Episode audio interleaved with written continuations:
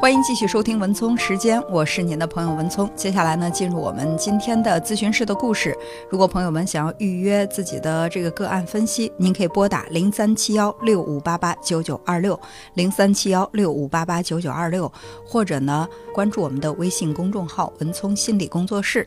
有请我的搭档高翔。文聪好，听众朋友大家好，我们在这里将以咨询师的身份来跟大家讲述案例故事，同时我们会对来访者的个人信息予以保密处理。今天我想和大家分享的这个案例呢，是一位女性来访者她的求助，求助的是关于恋爱方面的问题。嗯她曾经有一个男朋友，两个人相处了一段时间，就发现矛盾挺多的。但尽管矛盾重重，她还是觉得她特别爱这个男孩儿。呃，但是呢，在一次冲突过后，这个男孩儿还是很决然地提出了分手。分手没多久，她就发现自己怀孕了。哦，当时就是怀孕的这个信息，还是让她在心里有那么一丝期待。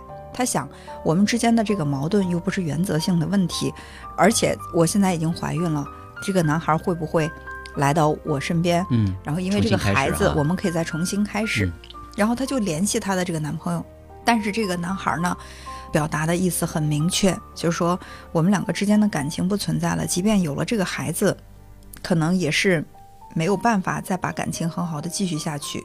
所以说，这个孩子根本不是我们能够把这个感情恢复的一个筹码。嗯他说：“那就是现在我这个情况，就是要做人流的话，我还是希望你能够陪我，或者怎么样。”但这个男孩说的是：“我这个时候不太适合出现在你的身边，因为我觉得这样的话，我们的关系会变得暧昧不清。如果要分手的话，那我们就分得彻底一点吧。嗯，所以男朋友没有回来。”男朋友就没有陪着他去做人流。嗯等他自己把这个流产做完，然后身体恢复了以后，她其实对这个男孩还是会念念不忘。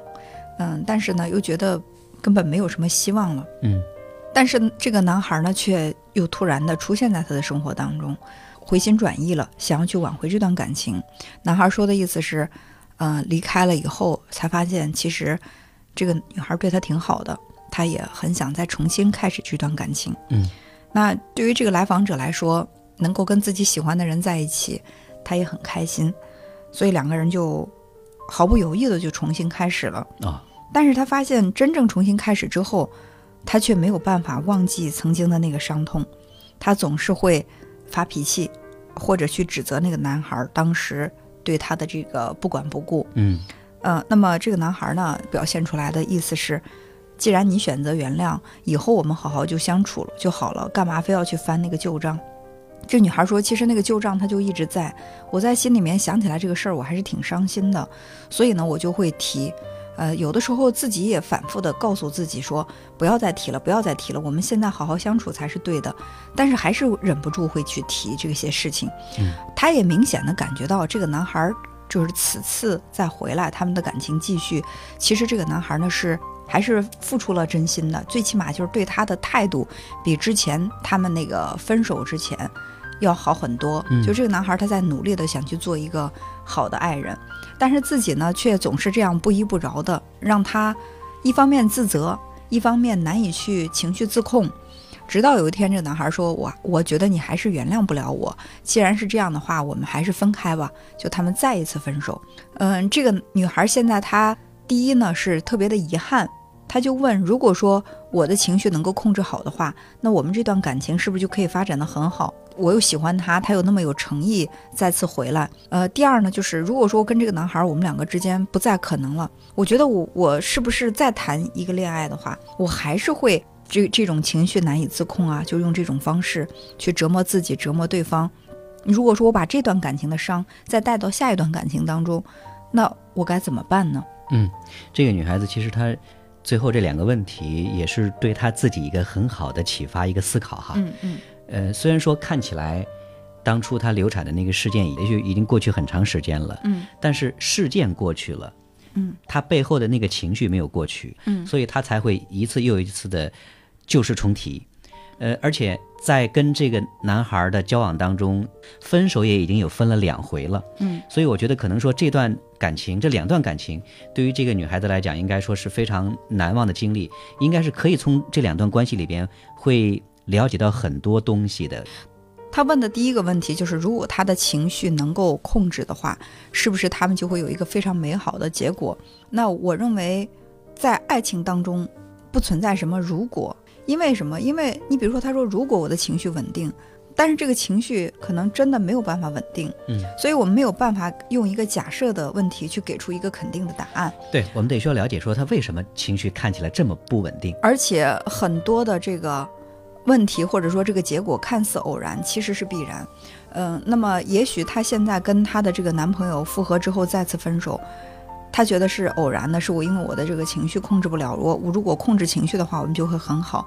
但我想，即便他的情绪控制，也可能会有其他的原因导致了的这个感情分手。既然分手了，就不存在换一种可能性了。对，他就是分手了。就他们之间。第一段关系当中之所以分手，其实就是因为他们经常会有矛盾产生，嗯，对吧？说明他们之间的这个情感关系其实是存在先天是存在问题的。嗯，比如说遇到问题之后，他们为什么会容易产生这种争执、争吵？到最后，男朋友说，呃，要分手，而且即使说女朋友面临着要一个人去流产的这种情况，他也不来陪。嗯，说明他们之间关系其实本来就已经存在严重的问题了。再加上说，因为流产事件造成的影响，其实。呃，在他们的关系里边，爱当然一定会有。比如说，他很喜欢那个男生，但是呢，因为两段关系前面争吵，加上后面流产事件，其实他们叫新仇加旧恨。嗯，呃，这个女孩儿，她其实，在第二次跟这个男孩在一起之后，她还是自责的成分比较大，因为她觉得她不应该愤怒，她不应该记仇，她不应该不原谅他。男朋友，可是当他自己说到我不应该这样做的时候，他一定特别强化自己的这样的想法，就是，哦，我我说你为什么不允许自己愤怒呢？因为你当时是受到伤害了。他说，但是既然我已经选择原谅了，我为什么要愤怒？我说，愤怒本身没有什么不被允许的，就是我们始终强调，没有任何一个情绪是不允许被出现，只是说这个情绪带来的这种，呃。行为我们可以去稍加修正。现在你你是连自己愤怒都不允许自己愤怒了。对，呃，我们当然对于那些负面情绪，比如说那些消极的愤怒、忧伤，就这些情绪，往往可能我们是不希望它过多的冒出来的。但是这些情绪本身，它们客观存在，而且，比如说那些愤怒，它都是很有能量的。我们越是尝试说我不要，我不允许，我要压抑它。其实他反弹那个力量可能会更强大。嗯，而且虽然她认为她的这个男朋友，呃，此次再回到她的身边做了很多的改变，她感觉到其实这个男孩对这个感情还是挺珍惜的。但是即便珍惜，会不会爱，其实这还是另外的一个问题。因为为什么这个女孩那么长时间她从这个愤怒当中出不来，是因为她的这个男朋友其实是没有接住她的愤怒的。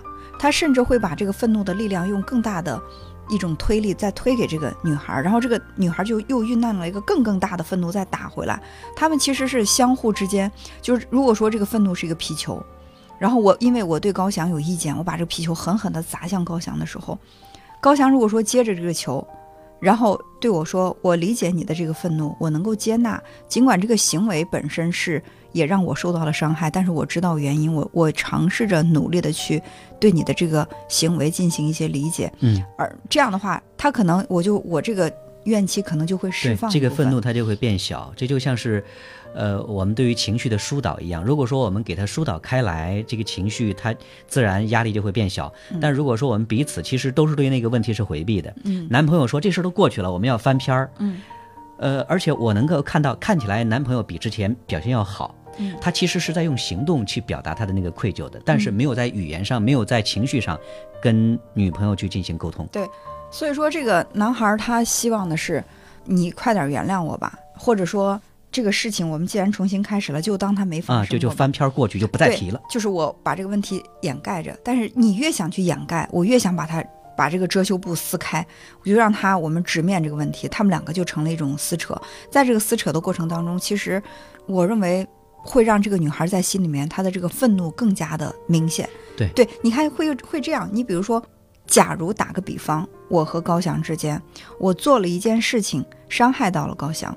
那么，如果我主动的对高翔说：“哎呀，我做了这个事情，对你造成的这种伤害，让我在心里非常的不安。”那么这个时候，高翔可能会觉得你意识到了你的这个伤害，可能我也有愤怒，嗯，然后每当就是高翔想愤怒的时候，可能我都会去表达一下，就是说我希望以更好的方式能够让我们未来更好，就是这样的话，我不回避我的这个过失，对，同时我会去对未来呢有更具体的一些这种行为的这个。策划就是，比如说，我打算做一些什么，来让就是之前的那个伤害能够得到修补，而且能够更好的往前发展。那这个时候，可能高翔他会在心里面这个这个愤怒就是一点刚刚开始十分，后来是七分，然后是三分、五分。但这个女孩为什么她会越来越升格呢？就是每次在我愤怒的时候，这个男孩就说，那意思就是你要再跟我计较这个事儿，就是你的错了。就是我现在被受被伤害了，我受伤了，我连愤怒的资就这个资格都没有了，这就会激起他更大的愤怒。对，所以说这里边其实是提到，当我们遇到问题或者遇到矛盾、遇到冲突的时候，该怎么去进行处理的问题。我们去沟通处理的方式不同，最后的结果一定是不一样的。就比如说，如果说我遇到伤害，但是我能够感受到对方的那个诚意，能够感受到对方在向我真诚道歉，而且对方也在为这个过错去承担责任的话，其实我我是很容易。原谅的，因为我看到，我感受到了。嗯，但是如果说我想要去表达，我每次想要说的时候，你都会给我堵回来，你都会不允许我去表达，好像我就是重提是我的错。所以其实这种压抑反而会增强我内在的那那个愤怒。嗯，我觉得他们之间那个沟通矛盾冲突没有办法去化解，所以一定是反映出他们两个人平常的这种交往的方式，遇到问题之后其实是没有办法去处理的。另外呢，就是我希望这个。女孩，我说你再认真的感受一下，在你发泄愤怒的背后，除了你自己在心里受伤之后的这个不满，除了为了发泄自己这个不满让你愤怒，那么你这个愤怒还有没有其他的含义？就是你想通过这种愤怒的方式去获得一个什么？他说是获得对方的那种愧疚，因为愧疚而对我更好吗？我说这也可能是一种方面。我说还有没有其他的？就是再想一想，还有吗？他说也可能还有这样的一个成分，就是因为。我曾经抓不牢他吗？他曾经离开过我，在我最需要他的时候，他也没有回到我身边。他现在回到我身边，那么这个回来是永恒的吗？他会不会再次的不辞而别？所以他心里很忐忑的，对，很忐忑不安，甚至还会有一种危机焦虑。那么这些呢，都会让他的情绪不稳定，甚至有可能是我因为这种不确定，所以我要去发泄，我把我那个不讲理的一面展示给你。如果在我这么不讲理的情况之下，你还能够守在我身边，我就通过这种试探来确认这个感情它够不够牢固。其实这种模式在爱情当中也是，真的是经常会出现的。挺多的。我就用我最狠的一种方式去测试你对的你对我的感情够不够真。我这么狠的对你，你还不离开我，才能证明你是爱我的。但是在这种关系当中，往往对方有可能会最后最终哎呀不行受不了了，干脆就分手。嗯。所以说我们用这种试探的方式，最后其实是对关系最终会造成伤害。他问他说那。如果说我再谈一个男朋友的话，我会不会把这个情绪，或者说这种模式带到下一段关系当中？我说这个呢，很大程度的是取决于你对于你失恋这件事情你的解读是什么。我说你看哈，两个人分手之后，那么不同的人可能对这个分手有不同的解释。有的人会认为，分手是因为对方不好，我没问题，是他不好，我遇到了一个渣男，所以我分手了。还有人会觉得分手是因为我不好，是因为我不够可爱，我不值得爱。对方一了解我，发现原来我我这个人不怎么样，他就离开我了。对，会有自责的部分。还有一种呢，就是分手会觉得是啊，我被伤害了。呃，爱情本身就是一个伤人的东西，我不触碰爱情，我就不受伤。我我一旦触碰到爱情，我就一定会受伤。所以说，这世界上没有爱情，这也是一种解读方式。还有呢，就是说。这个感情太麻烦了，我我谈恋爱特别的耗神儿，我不想去耗费自己的这个心力，这也是一种解决的方式。就是我们可能还有千千万万，就是对于分手这一件事情、失恋这一件事情，我们每个人对于他都会有属于自己的解读。其实你对感情的解读方式，也就决定了下一步你会怎么样对待感情。你比如说，我认为分手都是他的错，没我的问题。那这个时候呢，可能你下次你还是一个挑剔的态度。如果觉得哎呀，分手是因为我不够可爱，因为对方发现我不够可爱，所以说才离开我，都是我的错。那么这个时候呢，可能你就面对爱人的就更加不自信，还是一种自责的方式面目出现嗯。如果你要认为受到这个伤害以后，就说都是这个男人的问题，这世界上没有一个好男人，那你可能就不相信爱情更。趋向于自我保护哈，对不相信爱情。对那还有一些人可能会觉得没什么，我们都是好人，只是我们不合适而已。那用这种方式来对待的话，你说那我下次碰到一个合适的人，那我就可以很好的去谈恋爱了。所以对爱情的你你的这个解读，其实决定了下一段感情你会是一种什么样的姿态出现。对，即使是一样的事件，我们的解读方式不同，也就意味着说，我们下一段的关系可能会是一个什么样的开始。其实这段关系里边，我们在恋爱关系里边，往往它就像是一面镜子一样的，可以照见我的问题，或者说甚至能照见说我的原生家庭给我带来的这种影响。嗯如果说我们能从这段关系里边，能够去学习到一些，让自己能够更进步一点，我觉得恋爱其实就是可以让我们能够变得越来越优秀，变得更为成熟的一个起点。嗯所以就是她的这个男朋友。第二次虽然带着比第一次跟她交往更加有诚意的姿态来了，但是这个诚意可能还不足以去包容她的这个内心的那种伤痕，也没有能力去帮她来处理这个伤口，所以她的那个愤愤怒一直积郁在这里。那现在呢，能够帮助他的只有他自己，就是让自己再去还原当时的那个情况，当下的那所有的那种愤怒，甚至是那种情绪想要宣泄，都可以让自己宣泄出来。然后你再重新的去梳理自己的感情，在这个感情当中，我如何做会更好？那我认为这是一个更积极的处理问题的一个方式。